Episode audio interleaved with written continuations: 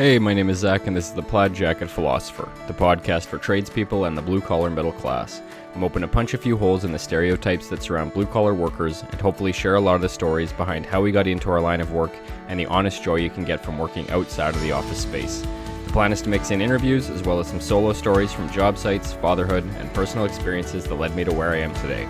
Some will be funny, some will be personal, but hopefully any and all content here can help broaden what your opinion is of the blue-collar middle class. All right. Hey, everybody. Welcome back to another week. I've got this week, Steve, who is a safety guy on sites. And so, you know, I've had a fair, decent number of run-ins with safety guys on site, but he's also the guy you might recognize his voice if you listen to me doing the Puck and Flamingo podcast. I don't know how much crossover there is between hockey and this podcast, but he was one of my co-hosts there, and I've known him since, well, I was like, what, in high school, 15, 16? Yeah, but even before then, I mean, we were rival goalies for a while, and then that's true. We became on the same team, and you took my spot. So. No, yeah, but so anyway, so Steve, you know, the floor is yours. Introduce yourself. I know that I don't know if you have a title for your podcast yet, but I know that you're going to be starting one shortly, and so yeah, I do. It's coming out. It's called the Mad Ignorant podcast. We're hoping to come out in the next 4 to 6 weeks here. We're just kind of getting interviews, get everything put together, all that type of stuff. But yeah, be definitely looking out for that. That'll be coming out in the next little bit here. But yeah, just going about myself. I'm a CSO, so that's what Zach was alluding to there. I've been a safety guy for just under a year now. But basically, one of the reasons got me into safety was my dad had a pretty bad accident about 8 years ago. He was bouncing at a club, and basically a drunk driver went through the wall and hit him and put him through a wall. And he was on drug-induced coma and life support for about 14 days. And then after 14 days, basically your liver and organs start to shut down because you're they just pump you full of medication, right, to keep you under. So I took him off, and he survived, and basically, you know, he's worked his way back pretty well. But one of the biggest things that got me into safety, like I was saying, was that incident, because, you know, being in a certain position to help someone is really rewarding for me. And I'm not someone that really shies away from danger or you know, troublesomes. If there's a fire, I'm running into it, so I'm that type of person. And that's something that I felt I needed to have a little bit more knowledge in, and be able to have that, you know, if someone's having a heart attack, what do you do, right? And I think that should be like a basic for me myself, is something that I really enjoy doing. So that's a wild story. I can't imagine kind of watching your dad go through that either. It's weird because, yeah, like your dad, like you were alluding to before, like he coached us when we were kids in hockey, right? That's crazy to me. Well, I'm glad that it all worked out and he pulled through it. Is he all right now? Like, is he fully recovered? Yeah. So, I mean, to have a little backstory on him, Zach knows, he's a big dude, strong guy. He was a Canadian national kickboxer there. He did something called the 100 Days of Pain. Which is you get beat for 100 days for an hour. If you miss a day, you gotta restart. They beat you with bamboo. They bent rebar over his arm. He took like a javelin spear with another guy, so a double-ended spear with these rubber caps on them, and put them into each other's necks, and they had to lean together and snap it, and it actually went through the rubber and actually poked my dad in the throat and punctured his throat and had it there. So, I mean, he's a pretty tough dude. And I think he's back to benching like 350 or something like that. So he can barely walk, but the guy's a maniac. He's a really tough dude. But yeah, I mean, going on from that, yeah. That's really funny. That, you know, kind of reminds me of my dad too. Like, I know you'd met him a few times, but he used to be like, you know, a football running back, and he played pretty high level for Canadian football anyway. Mm-hmm. But he's still big into the gym, just a monster of a man. But I mean, like my dad's a big teddy bear, right? Like, and I remember your dad being a little bit more rougher when we were kids, like as a coach, that's the thing, man. He's gotten soft in his old age. Oh, and, yeah. But with me, I was like, because, you know, he was a hard ass on me, and, you know, wherever everyone else got, I got twice as bad. And now he's kind of softened up a bit. I was like, what's going on with this, right? So I'm good. It's weird kind of living in that shadow of having, I mean, you probably experienced it too, having that big, tough, you know, old school mentality type. Oh yeah. So, well, super nice guys. They always there for you, but. Well, yeah. And I think it kind of reflects in just the personalities that we both have now, because I mean, I know you can take a lot of shit too. I can take a lot of shit. I can dish a lot of shit. I have no problem with that. And I think, you know, I think that just rubs off a lot of it, rolls off your back, right? It's like, whatever, I've dealt with worse. But yeah, that's it. Well, I'm looking forward to your podcast too, by the way. That's the Mad Ignorant podcast. So yeah, I'll be keeping an eye out for that. I appreciate that. Yeah. Basically my whole thing is honestly kind of, I want to have everyone that has different backgrounds, you know, someone like a Sasquatch hunter or something like that, and have those type of people come in and kind of share their story. Kind of like what you do, but more of a wide range and different topics that way. But yeah, I mean, that's looking awesome. Forward to it. And hopefully I can have you on one day too. So yeah, well, I can get you a flat earther. Yeah, there we go. I love that. So yeah, we'll be in talks on that for sure. There you go. But yeah, like, and going back to kind of the CSO and everything, like I can imagine, I think it does take a kind of a special person to be, to, you know, to run into danger like that, to be the one who wants to deal with those chaotic events. Like, I mean, I don't have the best safety record on site. Like, it's not like I'm unsafe, but you know, I feel like I have a fairly high risk tolerance. So to me, what other people may say, oh, you're putting yourself in serious danger, I'm like, well, you know, I feel pretty comfortable doing this. Like I'm aware of the outcomes, but I have grown to have more of a respect for kind of that position over the years. I think a lot of that was tainted. If you ever make your way out to the Albertan oil field and you see the safety regs up there, I think you will shake your head at some of the rules out there. And I think that's where I get my opinions of some of the safety regulations. But I do think it takes a special person to want to be that person on site, the medic. It was the same within talking to Matt last week, the paramedic and firefighter. I have a lot of respect for those type of people, the people who want to run headlong into that stuff, because I mean, even I think my mentality personally has changed since having kids. Before I had kids, I was part of the mine rescue team. I volunteered for that. Like, and we would go under air training. We had all of our like toxic gas training, all that stuff. We'd have to go under, we'd have to run tests, like carrying people who would be pretend to be passed out, obviously, but carrying 300-pound miners out of mines, out of underground workings. And I loved it. But then for whatever reason, well, I know the reason, but once I had kids, like it kind of made me a little bit more hesitant, because it's different. Like I have something that I'm coming home to that I'm almost like, well, can I really put myself in the way of danger? Because I have these people who are depending on me. But I think that's why I have so much respect for people who do it and who are willing to go into it, because it's, you know, it's pretty selfless. And it's, I think that is an awesome path to go down. And I think you know, anybody like you, especially seeing with your dad, you're very aware of what the outcomes can be from workplace incidences and just different injuries that can be had. And I mean, you've seen it on construction sites too. It's not like there's any shortage of hazards around us. So no, exactly right. And I think you hit the nail on the head there. First of all, was it like a switch that kind of like when you had your first kid, it just like shit, like I'm no longer like this is my number one, or like, you know, like, is that how it kind of turned for you, or was it like a slow progression? It was scary quick, actually. It was very weird. Like I didn't expect it. Honestly, like we had a mine rescue practice one of the times when I was back up at camp after our son was born, and, you know, we were underground, we were under air. Everything was fine as I was coming down there. And then basically what we would do is they would shut off all the power into a section. We would fill it with a bit of smoke, and you would start to actually have a practice where you can't see anything. You know, it's trying to create this little bit of a chaotic environment, and you're searching for somebody. So it's honestly like if you see like blind people with sticks, like you've got the stick, you're waving it on as you're going through this mine work. It gets pitch black. You can't see anything except for your cap lamp, but all it is lighting up smoke. So, and all of a sudden, like, that pressure hit me, and I had, you know, we'd gone through practices before. I never cared. It was like, whatever, like we're trying to get this guy out. And you kind of get in the zone. Right.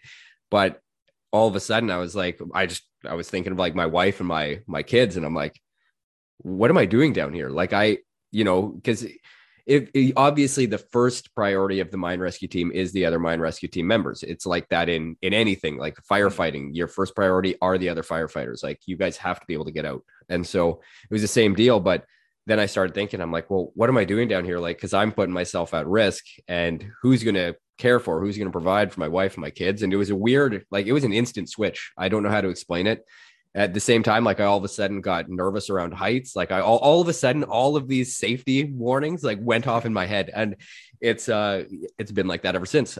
So I don't know, but it's, yeah, it's funny. To answer your question, it was pretty immediate, and I did not expect it to come at all. Yeah, no doubt. I mean, that's, I can kind of see that though. You kind of have that aha moment, right? Where you're like, oh crap, like, it's not just me anymore. And being a young, you know, athletic guy, probably, like you said, you're going out and do this mining, which is awesome, by the way. I want to build into search and rescue. It's something I want to try to get into. So obviously I'll be able to pick your brain maybe in a little bit here, but yeah, like going off of that, even with like safety on the safety aspect of things, I think with this role, it all depends on who your CSO is too, right? Like, I'm not the most safety conscious person in the world either. I was a framer. I come from that, you know, I was hiding stuff from CSOs, right? I'm not someone who grew up, you're not supposed to go to scissor lift. You're reaching over top, you're leaning over top of things, grabbing all the stuff that you're not supposed to be holding on to, right? Taking your fall protection off, whatever it is. I was that guy, right? So right. I feel like what I try to do, at least on my sites, is I try to build a connection with the guys. And in that aspect, it's almost a respect thing, right? I'm not being a cop. I'm not trying to come down on people. I hate that, right? Like, I can be it. I was a loss prevention officer previous to this. And for people that don't know, what CSO is, actually, is a construction safety officer, just for that clarification. An LPO is a loss prevention officer. So I worked for a large grocery chain. I'm not going to say the name. And we would catch people stealing and arrest them. So putting yourself into that hazard. I mean, I had guys pull knives. I had guys, try to hit me, throw Coke can or cans of Coke at me or whatever. Stolen tampons, whatever. Yep. Oh, that was bad. You'd be surprised. Is so like, kind of going off of that, but. Well, oh, sorry. Yeah.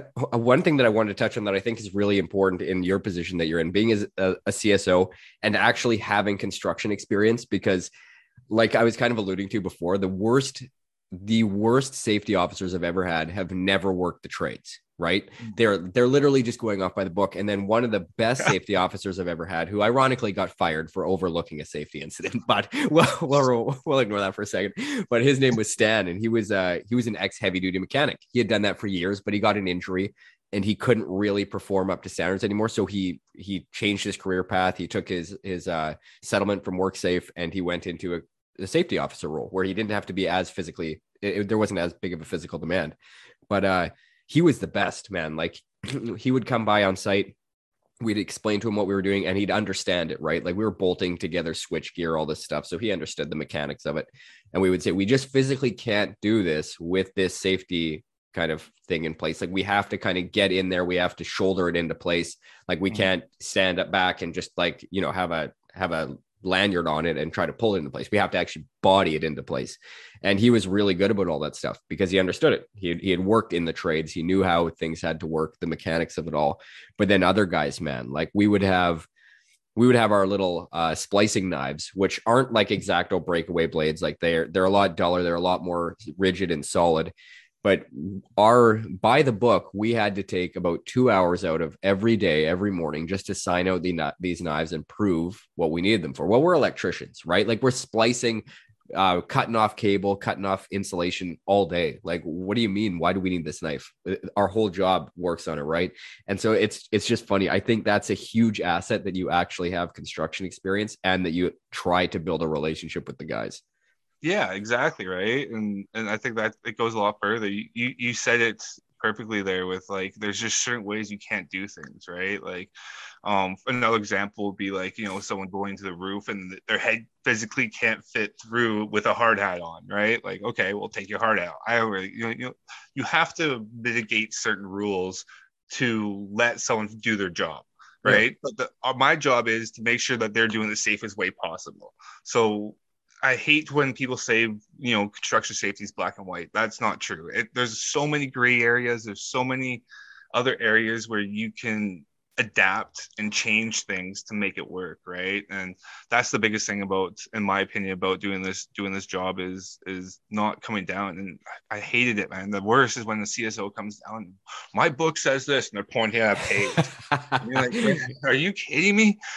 Like, have you ever done this before? Like, it's insane. But I agree with you. I think people should have more. At least in BC, they recommend 1 year experience. I know lots of people that come just out of high school that, you know, it's a good paying job. It comes out, it's very minimal education.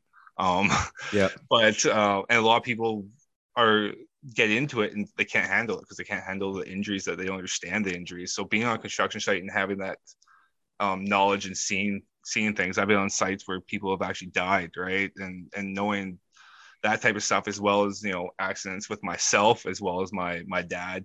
I want to be that person to be able to save you, but I understand that there's other rules or other ways to go about things, right? And if you start pissing people off, they're not going to obey your rules. They don't give a shit. If you can build a relationship, then they will, you know, they're less likely, hey, I'm not going to do this because he asked me to, right? Hey, man, can you not do this? Okay, blah, blah, blah, right? Because there's understanding. But. Right, and you've built a rapport. There's a bit of give and take. And another thing that you had said, too, that I've seen both sides of this, too, like, because I've seen pretty big injuries on sites. And then I was on two sites where people have passed away, but I was on my days off on the days that it happened.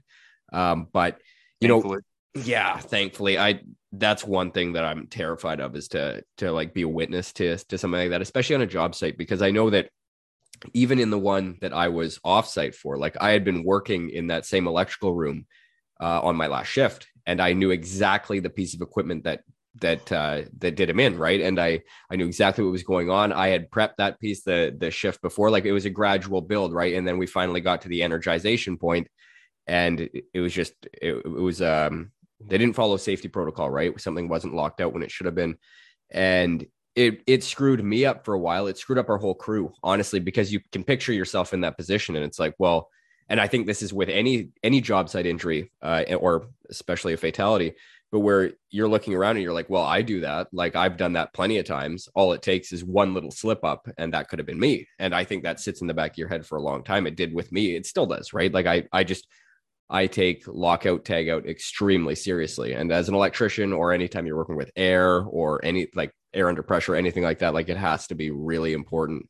But yeah, it messes with you. It sticks with you for a long time. But what I was going to originally get at is that at least, you know, I've been on sites where the CSO or the first aid attendant, whoever it is, they had never been in a scenario like that before, where they've never seen a worksite injury. And then all of a sudden it happens and you don't know how you're going to react, right? Like some of them I've had, you know, some of them just, they can't do it. Like they're all jittery, they're shaky, they're, you know, they get lightheaded. And then other guys are right in there. Like, they're like, okay.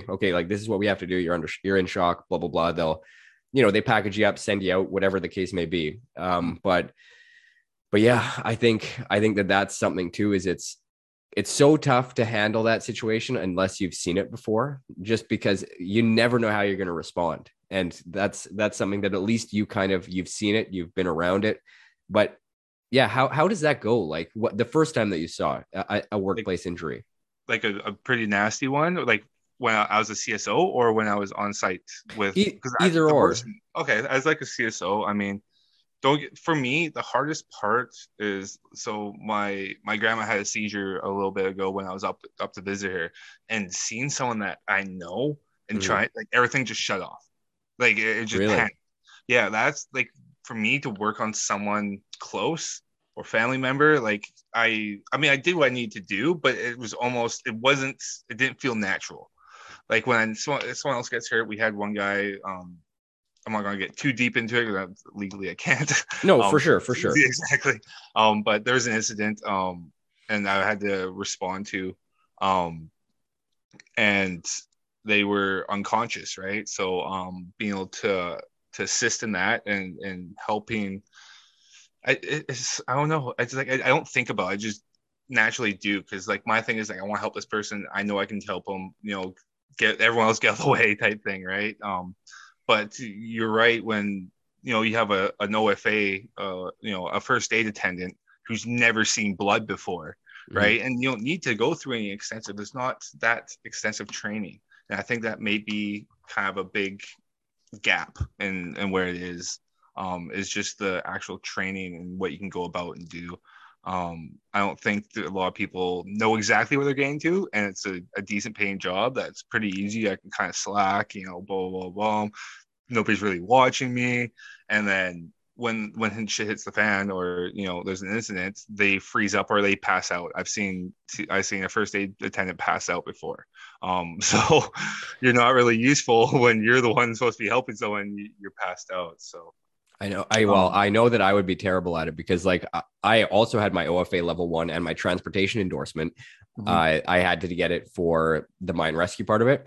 But it was funny because, yeah, like it's really easy when you're working on a dummy, like you're working on a crash test dummy, essentially. Mm-hmm. There's no blood. There's no nothing. It's a plastic doll that you're throwing around. Right. And but yeah, I remember we had one safety meeting that was pretty graphic. It was a high pressure injection was the injury that happened with, yeah. So it was just a safety meeting, right? We were just being made aware of, you know, all this hydraulic fluid that was under pressure. Right. And so, but I passed out in the middle of the safety meeting because they had like a picture where the guy's hand was flayed open all the way up to his armpit, right? Because you have to scrape out the hydraulic oil that gets into your blood vessels. Right. And so anyway, I remember, I just remember waking up in the middle of this meeting and people are all around me. They're like, are you all right? Are you all right? They're like white in the face. I'm like, what is wrong with you guys? Like, I thought they were crazy, right? Yeah. I had no idea that I had blacked out.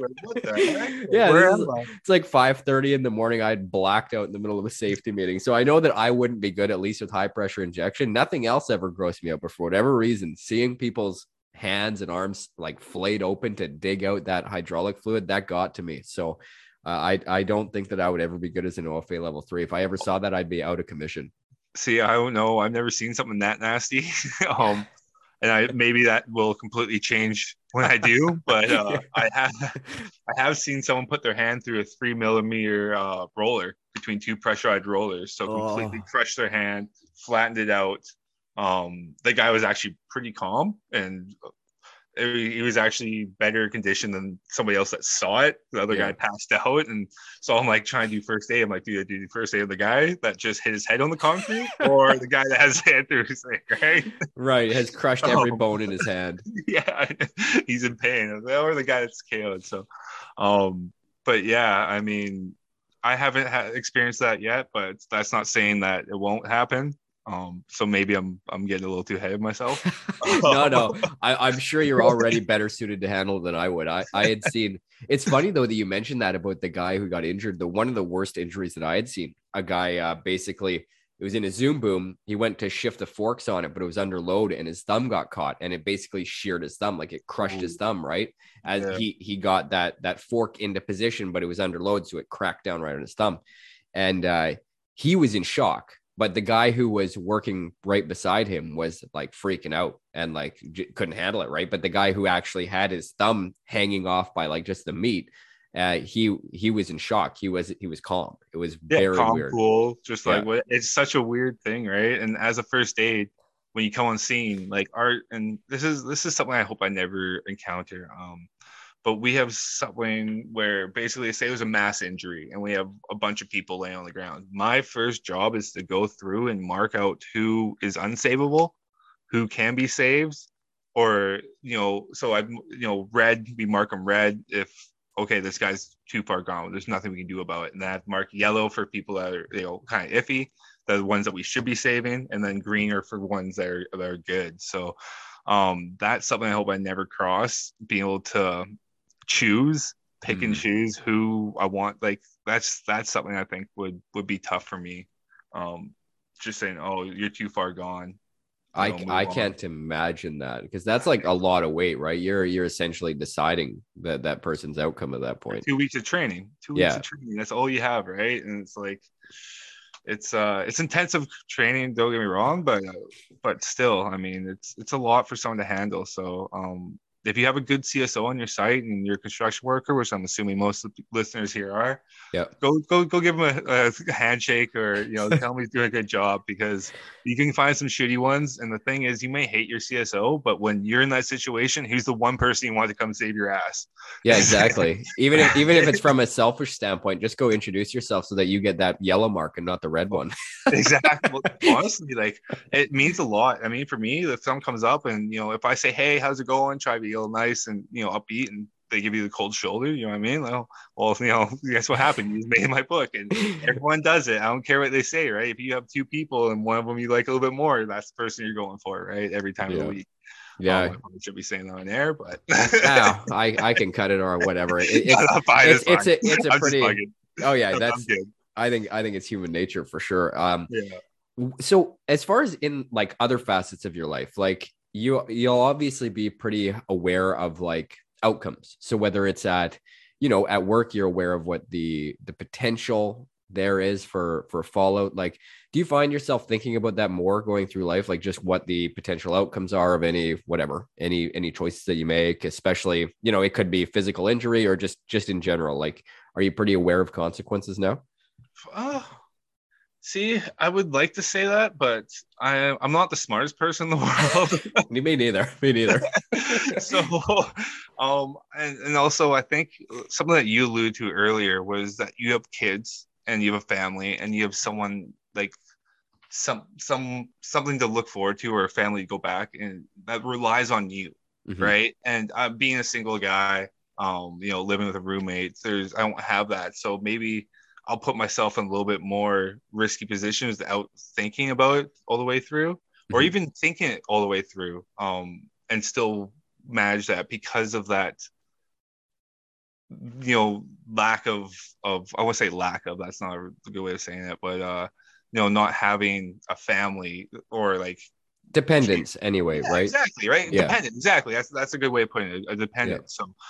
So, I feel if I could do something to save two people's lives, and maybe even if it costs my own, if, you know, I feel like that's a risk, or that's a good way option. Right. So that's just kind of how I like to see things. Obviously I'm not like some superhero or whatever. That's not what I'm trying to say. But like, if my friends, a couple of incidents where my friends were in danger, and I put myself in front of that danger instead of them being there. Right. And that's kind of just my mentality, how it's been. The same thing with my dad, like, to go on with that story, he actually pushed his buddy out of the way and stepped in front of the truck.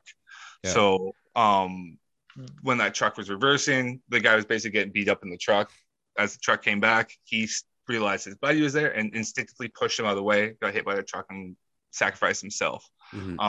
And maybe kind of living up to that standard, or that, for me, is like, I don't know, like it puts a little bit of pressure on. I won't say pressure, but, you know, it's something that hit me really. Like, he would sacrifice, and that's something that really touched me, I guess. That makes a lot of sense. I mean, yeah, like I look up to my dad for a lot of things too, right? And I remember he had one thing actually was. It was at our old house when we were growing up. I don't know how old I would have been. It would have been when I was less than 12 anyway. But I remember across the street, I think it was the father, the husband was being abusive towards his wife, and it was out in the front lawn, and everybody saw it, like in the neighborhood. And my dad, I remember, just all of a sudden he's looking out the front window and he cooks it down the stairs, like throws open the front door, and I'm watching it from our bay window. Right. And all of a sudden it's him just running across the road. And he, again, I told you, he grew up playing football. The guy's big. He knows how to throw a hit. He knows how to tackle.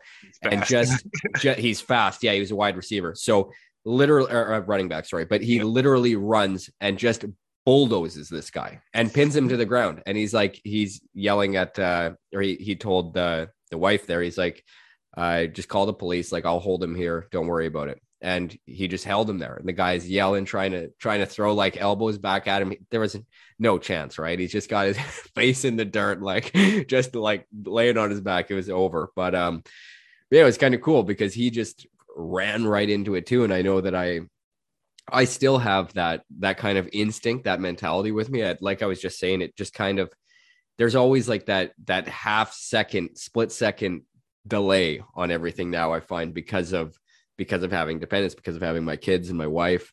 But it's there. And so I think so too. Having that second delay gives you a chance to think about what you're doing. And me, like, I don't have that yet. I hopefully one day it kicks in. But, you'll have it. You'll have it. I mean, definitely paid the price a few times. But it's funny that you say my dad was kind of the same way that, and there's in Chilliwack actually on the far side 7-Eleven out there. Yeah. One of the lower end type people from that side of Chilliwack tried to rob the 7-Eleven. My dad actually tackled the guy who was trying to rob him and held him down till the police got there and stuff, right? So I think both with our fathers having that, like, it's almost learned behavior in a sense, right? Like, obviously every guy, obviously most kids, most sons idolize their father, hopefully if they have a stable father in their life, right? So trying to be like that is I feel like that's where I kind of get it from, so. Yeah. And that makes a lot of sense to me. Again, like I, even when you were talking about it's not pressure, but there is something that you want to live up to. Like there's a standard that's been set and I totally understand that. I feel the exact same. You're right. It's tough to describe it because it is kind of like a pressure, but it's not a bad pressure. It's just, you want to live up to it. It's not that you have to, you want to, and it's, that's exactly it. Like, it is a pressure, but you want to do it. It's not that you feel like you have to because you're not inadequate or anything like that. It's just that that's something that's almost ingrained into you. Exactly. Yeah. And I figure we can kind of do a hard pivot because I had actually recently done an episode. I can't remember what I called it, but it was touching on like the idea of consequence because it's something that fascinates me. Right. And it's again, with work, it's every decision that you make has a consequence. You've got to keep in mind, the fact that this project is going to stand for a long time. You want it to work. You want your work to be of quality. And again, it's safety consequences. It's like, what do I do? If I put myself in a bad position, what's going to happen? You're obviously well aware of that, but even just in the world today, because a lot of the things that kind of tripped that episode off were because you see so much stuff online and you see so much just kind of people wanting to go off half cocked, right? Without thinking anything through. And one of the headlines that recently kind of caught me by surprise is how many people, we're talking about present day events in Ukraine and Russia. Everybody knows what's going on there, but it was this call for instituting a no-fly zone over Ukraine from the West, like from Canada, from the US. And while I can understand people wanting to do something to stop this war, it's like the second that you put in a no-fly zone, that is an act of war, because then as soon as a Russian plane flies over, well, you've just said you're going to shoot it down. So it's like... Or drone. Not even just plane, drones too, right? And that's what people don't understand. Yeah. And but then now all of a sudden you're in a hot war, right? Like, and I know that this is a very hard pivot, but it's just this idea of consequence. And so many people nowadays, like, it's so easy to go on your computer and type something in and be like, yeah, do that. It's like, okay, well, what are you going to do with that part? Are you going to do anything to back that up? It's like, oh, no. I just want things to get better without me doing anything.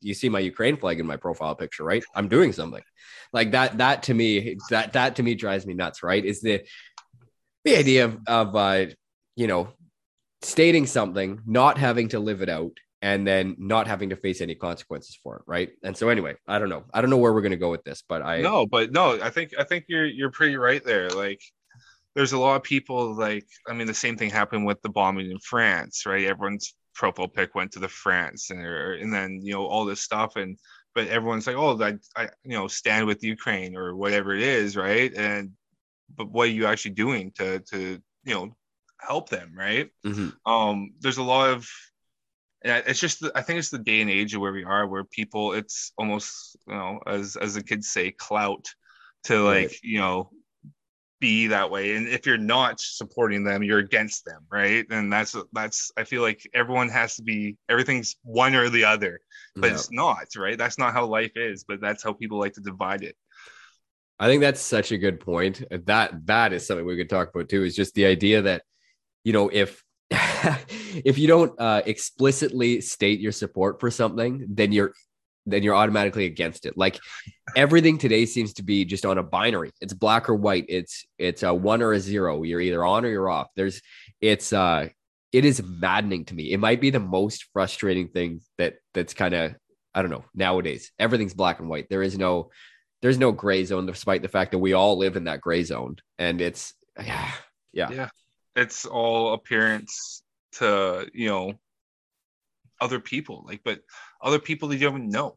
And that's what drives me crazy. Right. And I mean, I'm not as cool headed as some other people. So sometimes I get bothered by certain things and go off. And when I go off, I almost go like Alex Jones and just don't make sense what happened with it. But you're gonna have a great podcast then. I can't wait. Yeah.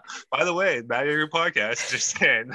That's funny that you say about stupid things. That's funny that you say Mad Ignorant because I always get called ignorant by this one friend group because they just say I'm ignorant. And I just embrace it. I just say I put the I in ignorant. Like it's fine. Yeah, exactly. I'm happy with it.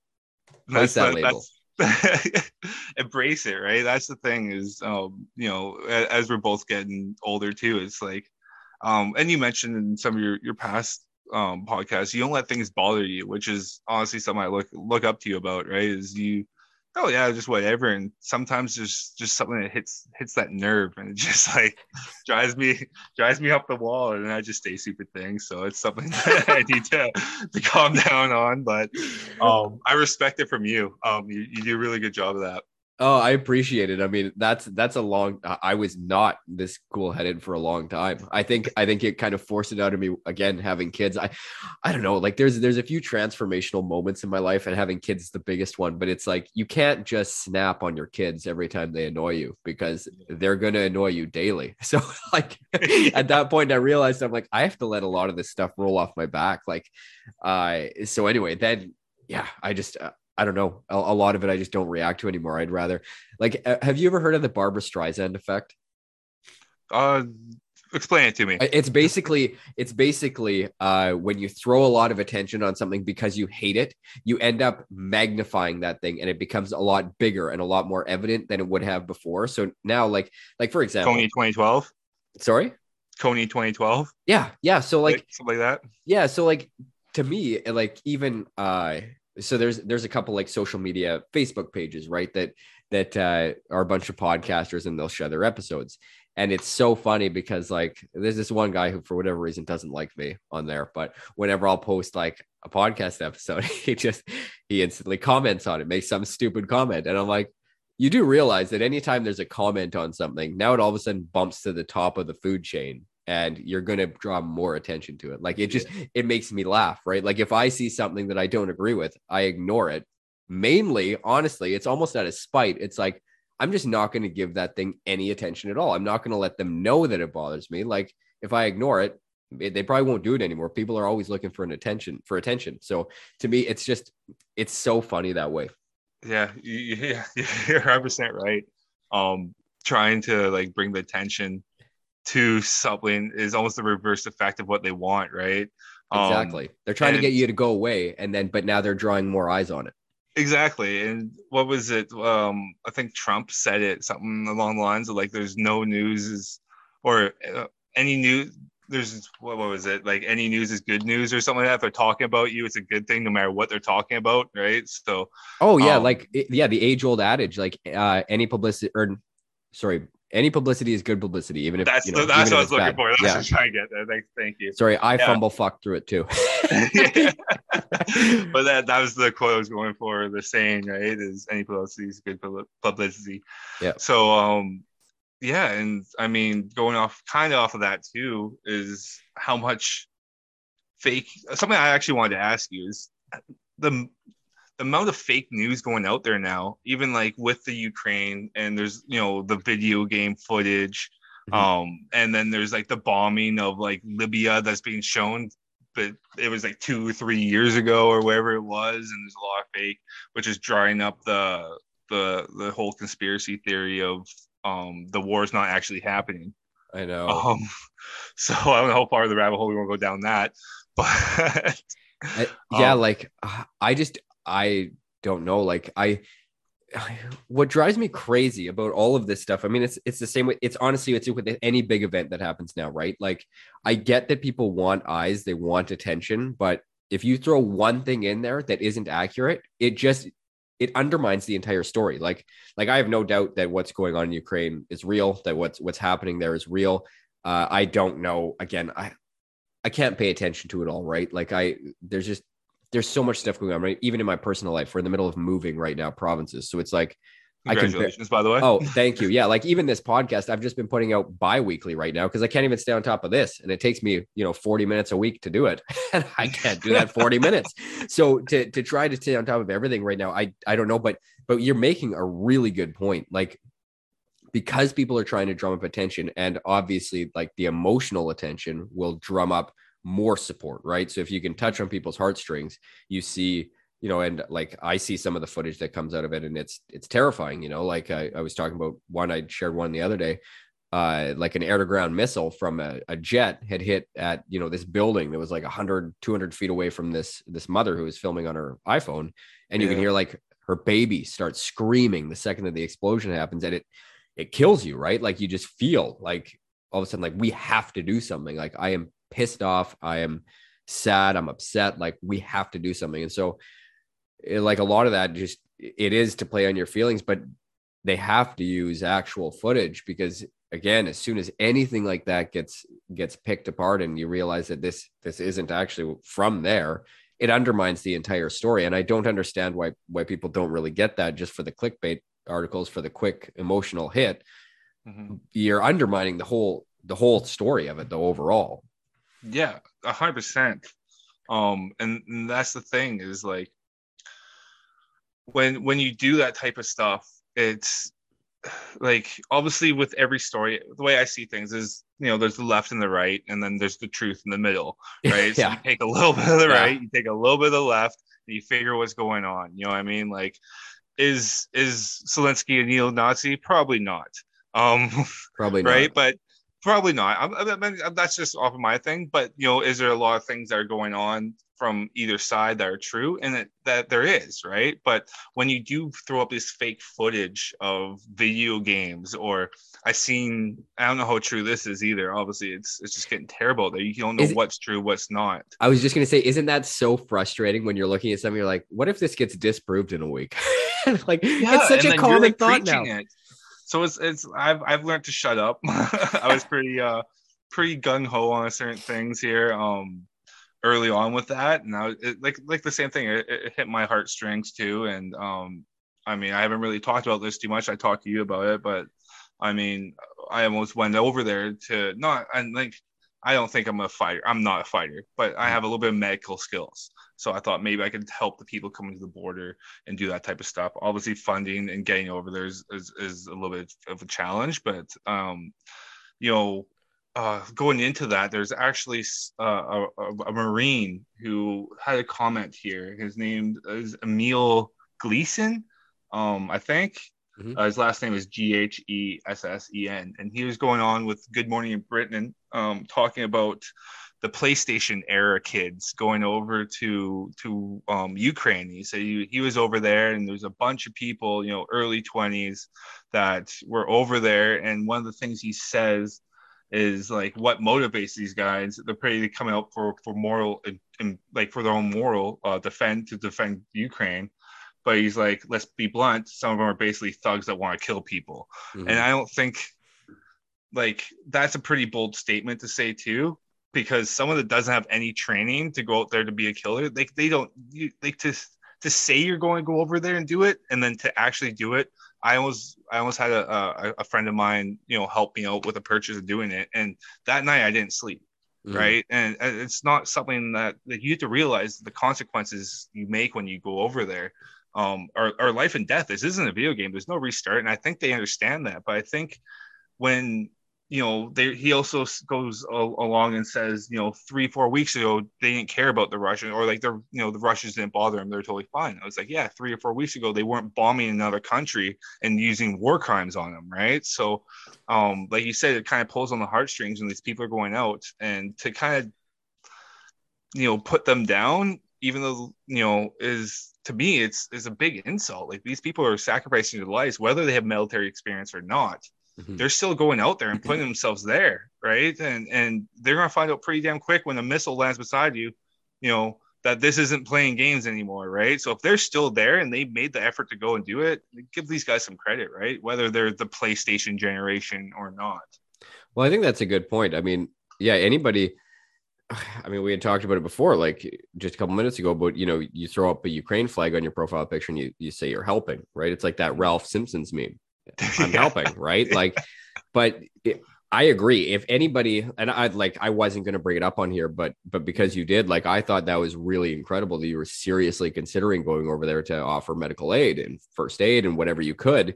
And, you know, like that is the essence of actually backing up your beliefs, right? And it's so easy nowadays. And yeah, you can make fun of them as the PlayStation generation. And, you know, I would have worries about them in actual combat, but if they're willing to go over there and they're actually, you know, trying to defend people, you know, you got to respect that a little bit. Like, they are actually backing up these beliefs. They're wanting to stand up for people. They're trying to defend, you know, people's homelands. And I get it. I mean, it's on a volunteer basis anyway, right? So if you feel that's tugging at you, you want to go defend people's homes, and you're seeing this footage, and you just want to do something, right? I mean, I think I've talked about it a lot on here, and I mean, I'm thinking about doing an episode of just readdressing like what this podcast is even about, because it's changed so much in the year year and a half since I started. I don't even know if it's the same thing anymore, but one of the things that I'm really interested in is like people find meaning in a lot of things. And I'm really interested in why people find meaning, or the why to get along through every day. It's the same reason why, you know, I talked to a flat earther. I wanted to see why this makes him feel so much better, because that's what the first thing he had addressed. And so, you know, if people are always looking for meaning. So if you feel like your life is meaningless, you're just sitting it away in your mom's basement playing PlayStation, all of a sudden you have a chance, you feel, to actually make an impact in the world, to actually help people, to go experience something, like some form of excitement. I mean, I could understand that entirely. If I was 22 with no kids and, you know, no family, and I just felt like my life didn't have a lot of meaning, I would be going over there in a heartbeat to do whatever I could do to help. Like, that's, I think people just want that drive. Yeah. And I mean, you're 100% right, is that there's a lot that they don't. And what people understand too is when I tried to, because I actually applied through the Ukrainian embassy to try to get over there. And the only way they would pay for me to go over is if I actually joined the Ukraine military. So I'd have to sign up as a Ukraine military person, which is something I didn't want to do.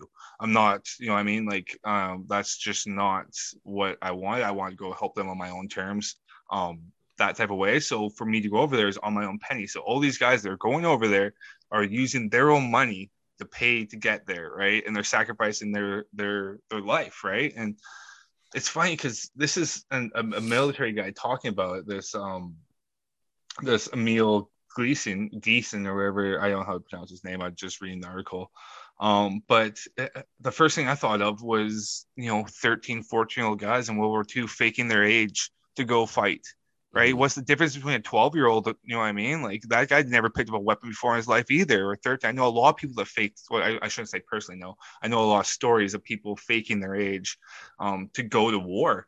And, you know, and you can see some of those pictures, and they're barely 17 years old, right? Like, these are young kids. So what's the difference, right? Obviously, it's a world war and there's a lot more going to, but, and I don't want to get too far into this, but we're not too far away if something happens. Like we alluded to earlier with the no-fly zone. If that goes in, there's World War III. Like, do you think Russia's going to stop that? There's no way they're going to be like, oh, we're going to back off now. Putin's too far deep. But yeah. Like I said, I don't know how far you want to go down the rabbit hole in this with the Ukraine thing, but... No, it's all good. I mean, I think we can even just, briefly touch on the way we are. And I think it makes a lot of sense because, again, like it's consequences, right? And I don't know if you've ever seen that picture. I know Rogan posted it. I don't know. It was probably a couple months ago, but it was that soldier. I forget the name, but he went at like 17, and then it shows a picture of him 2 years later. And it's just a hollow human being. Mm-hmm. Like you can just see in 2 years of age progression, but being at the front lines, being in an active war. I think that was World War II as well. And it's not the same person. Like, he's aged 50 years and you could just like look in his eyes. Before he was looking at you, and then in the second picture, he's looking through you. Like, and I think that, again, touching back on consequences, like you had said, like, that's why all these people calling for online, all of this instant, like these war acts against, you know, Russia. It's like the consequences are, you know, in the era of nuclear weapons on both sides, like, let's pump the brakes for a second here a little bit. I understand, but there's a lot of stuff at play. There's a lot of moving parts. Like, I don't know. And again, I've said it before, I'm not a geopolitical analyst. So if you're looking at hearing real hot takes on world events, you're on the wrong podcast. But I think that, yeah, I think that's a good point that you made, though. I mean, people faking their age back in World War II, like, you know, and I can understand it also a lot, especially if you're defending your homeland. Like, you know, I think of even like, I'm the oldest. Well, actually, I have a stepsister who's older than me, but when I was growing up, it was me and then three younger sisters.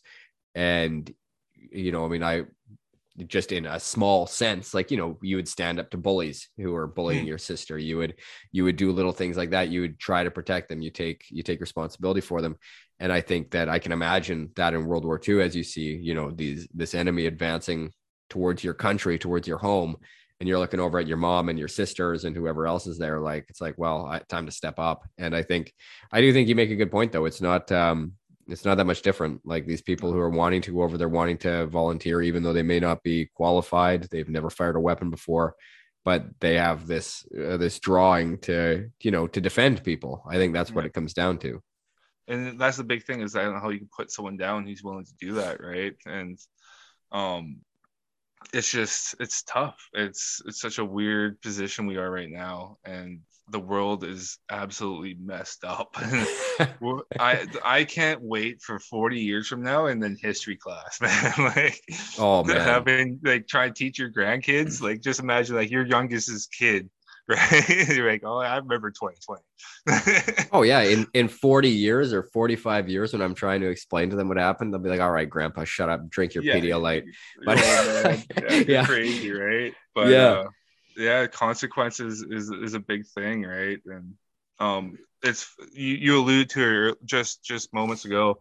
The biggest thing is, you're like, there's a famous quote, I'm gonna butcher it, but basically he said, it was a general in the army. He says, you don't go to war because you hate the person in front of you. You go because of the people behind you. Yeah. Right. And that's the thing is, you know, you don't, my whole reason was, and everyone asked me, why are you going? Why are you going? Why do you want to do it? It's not our war. It's not our war. And I got that so many times. And you know what I mean? That's like, that's not who I am. You know what I mean? Yeah. If I see an old lady getting robbed down the street, that's not my problem either. Mm-hmm. But am I going to do something about it? Damn right. Right. Yeah. That's not me. Right. So, and when it says not my problem, it's like, well, what happens when it is our problem? Then it's too late. Right. Yeah. And the fact is we have, if there is Ukrainians over there, you know, getting injured, getting hurt, asking for help, what's the difference between them and us, that we were born here and they were born there? That's it. Right. Oh. So if we're in that situation, wouldn't you want help? Right. And that's kind of like what my thought process was going through this. And you, like, once again, you kind of mentioned it earlier. And one of my best friends, he came to me, he's like, you know, you're not going to come back the same. Mm-hmm. And that's right. And that hit me. Like, yeah, he's like, you're not going to be the same person. Mm-hmm. Right. And you said with that picture. Right. And I mean, it was tough. And I almost went twice. I had two different people that almost kind of wanted to go with me, and they were going to help fund and do it. And, you know, we were going to clarify the next day, but both those nights were sleepless, reckless nights. I wasn't like, oh yeah, I'm gonna go, you know, get a kill streak or wherever it is in COD, right? That's not how my mindset was. It was terrified. I was absolutely terrified. Mm-hmm. Right. But there's just something that pushes you, that wants you to do something, right? And I don't think you should bring people down who, whether they are experienced in it or not, I don't think that matters. I think it has more to do with the sacrifice. Yeah, I think so too. And again, like, I know we've talked about it a bunch of times, but it's actually backing up your words. It's backing up your intentions, right? Like, I think there's a real lack of that across the board here nowadays. And it's tough to kind of, it's tough to really put somebody down if they're willing to actually put their body on the line. They're willing to actually take a risk to do something that they believe in. And I think that's I think that's just a good lesson in general, but I think that, yeah, it's something that's lacking today. And that's one thing that I had tried to express to you when I was talking to you about, you know, you were talking about going over there. It's like, well, like, this is great. Like, all I wanted to do was also express, like, just the consequences of it. It's funny because it's the exact conversation we're having now, but yeah, just the idea of what would happen. Because I, you know, the same thing, like you, there's no way you'd ever be the same person. Mm-hmm. And honestly, I haven't told you this yet, but like, you're the only, well, I shouldn't say you're the only person. You didn't criticize it right away. And, you know, I was getting a lot of, I would say slack, but a lot of, you know, pushback from it. Mm-hmm. Right. And the one thing is when someone makes up their mind to do something, and this is a good lesson for basically anyone. It's something I learned is when someone wants to do something, the best thing you could do is express your concern for sure, but support that person. Mm-hmm. Right. And the thing is, when you're getting everyone and you believe something's true and everyone's telling you, don't go, I don't want you to go. And it's funny because I had a conversation with my grandma and she said it perfectly too. And she's like, you know, it's selfish of me to want you to stay. Right. And it's like, it's my own selfishness that I don't want you to go because I don't want you to go out and get hurt. Right. But that's on her, not me. Right. I made that decision. I come to that terms already. Right. So if you know someone out there that, you know, is trying to do something, whatever it is, you know, obviously if you have a strong concern, raise it, but at the end of the day, support them. That's my piece of advice, my 2 cents from a CSO. Yeah. Well, yeah, I think you're right. I think, you know, build a bridge, don't shit all over them. Like, I think that's, yeah. I think that's a good piece of advice because you're just going to harden their resolve, right? They think that goes across anything in life. If you're just going to attack the person, you're going to harden their resolve. So exactly. And then they go into it with a different mindset, which could cause problems right down the road. Right, if you're not fully invested into what you do, you always get hurt, right? The people that usually get hurt the worst on construction sites are usually the guys that have been doing the job for 15-20 years, right? They get complacent. Oh, I could do this, boom, boom, boom, and the next thing you know, they're missing a finger, right? The guy that's never used that tool before is the safest person to use that tool, right? Yeah, or they're vengeful. Like that's what I've heard. Like I've seen some guys who, you know, you'll be like, hey man, don't do it that way. And then they're like, oh, I'll fucking show him. I'll do it that way. Watch I've been doing it for 20 years. Yeah. Fuck this guy. Yeah. Watch me. And then their mind is almost more on proving you wrong. And then they mess up. They hurt themselves. Right. Like, or, you know, most of the time they just mess up the job, but then sometimes it goes really haywire and they hurt themselves. But yeah, man, I think that's, yeah, that's so important. I mean, I almost think that's like a good place to kind of wind up because we finally brought it right back to construction into the CSO. But I think circle. That, yeah, the full circle. I think that's good. I mean, yeah, I think we've said a lot in this episode, but it's mainly just that idea of consequence, right? But again, like even what you touched on, and it's probably my favorite thing to talk about on this podcast is people finding meaning. And I think that that's a lot of in these people who are looking to volunteer, going over to Ukraine, you know, people are fighting over there. I think a lot of it's because they're trying to find meaning. They're trying to find something to drive them forward in life and something that's bigger than them, you know, a cause that's bigger than their own life. Yeah. And that's the thing, right? Is like, I'm not going to, like, I don't think people should go over there because they hate Russia. They should go over there because they want to help Ukraine. Right. And that's the thing, whether what's going on over there, whether who's in fault or what's not, people are getting hurt. Innocent people are getting hurt. And that's it's not about the war for me. It's about helping people that need help. Right. And that's just kind of the line I walk in life, I guess. Yeah. Yeah, you couldn't have said it better. I mean, it's always the common people who are fighting these, you know, these wars that are proposed by their politicians. Like they're not the ones on the front line. Actually, no. You hear before we go off, did you see that Elon Musk challenged Vladimir Putin to a hand-to-hand combat for Ukraine? No, we all know Elon Musk is showing up in Iron Man suit. 100%. You're not joking. He would sure just start jetpack down and have some super like go gadget. Oh super my punch God. Thing. You're totally right. Either that or he'd send like an anatomically perfect, correct version of him, but it would be like an android, and he'd be like, "Yeah, see, I fought him." Just jacked Elon. Yeah. Yeah. Oh my goodness. Oh man. Well, I'd love to see it. And apparently people are saying it is a serious tweet. So What world are we living in? We are living in some comic book. It's a simulation, man. I'm fully convinced we live in a simulation. Hey, the longer topic for another story. Yeah, no doubt. We could get into that one another time too. The longer the 2020s go on, the more I believe that too. It's bananas. I don't know. I hope that this decade winds down, because the first 2 years are just a fucking shit show right now. I really hope that we wind down a little bit here. I hope so too, man. I hope so too.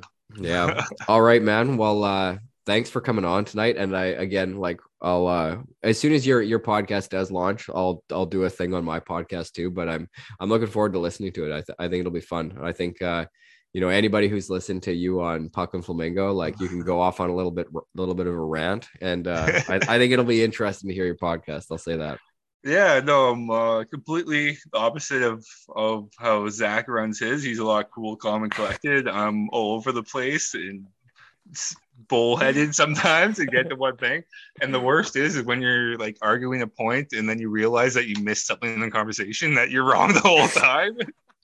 You're arguing the wrong point. You're just arguing, you're like, oh, I totally missed that part of the conversation. Oh, that's so good.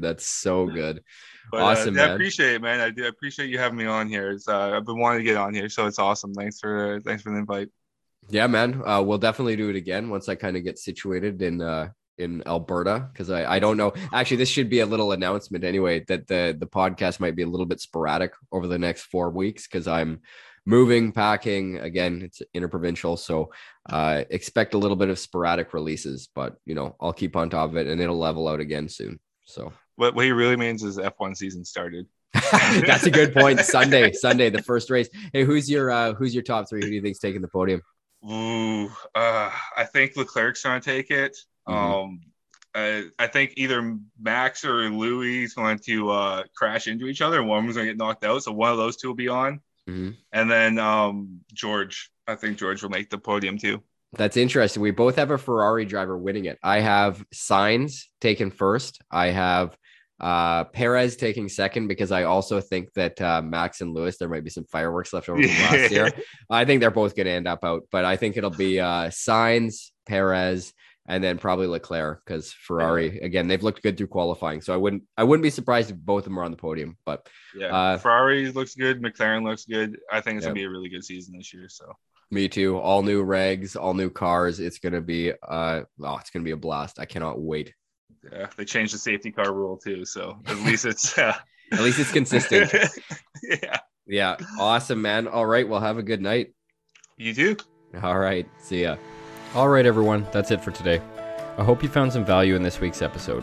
If you did and are interested in more content like this, please rate, review, subscribe, and recommend the podcast to a friend. I really appreciate all the feedback you have given me to this point, and look forward to hearing from you again. As always, the podcast page is the Plaid Jacket Philosopher on Facebook, @JacketPlaid on Twitter, and @PlaidJacketPhilosopher on Instagram. That concludes this week's episode. Thank you so much for the continued support, and especially to those of you who reach out weekly with comments on each episode. Have a great week, and I'll talk to you all again soon.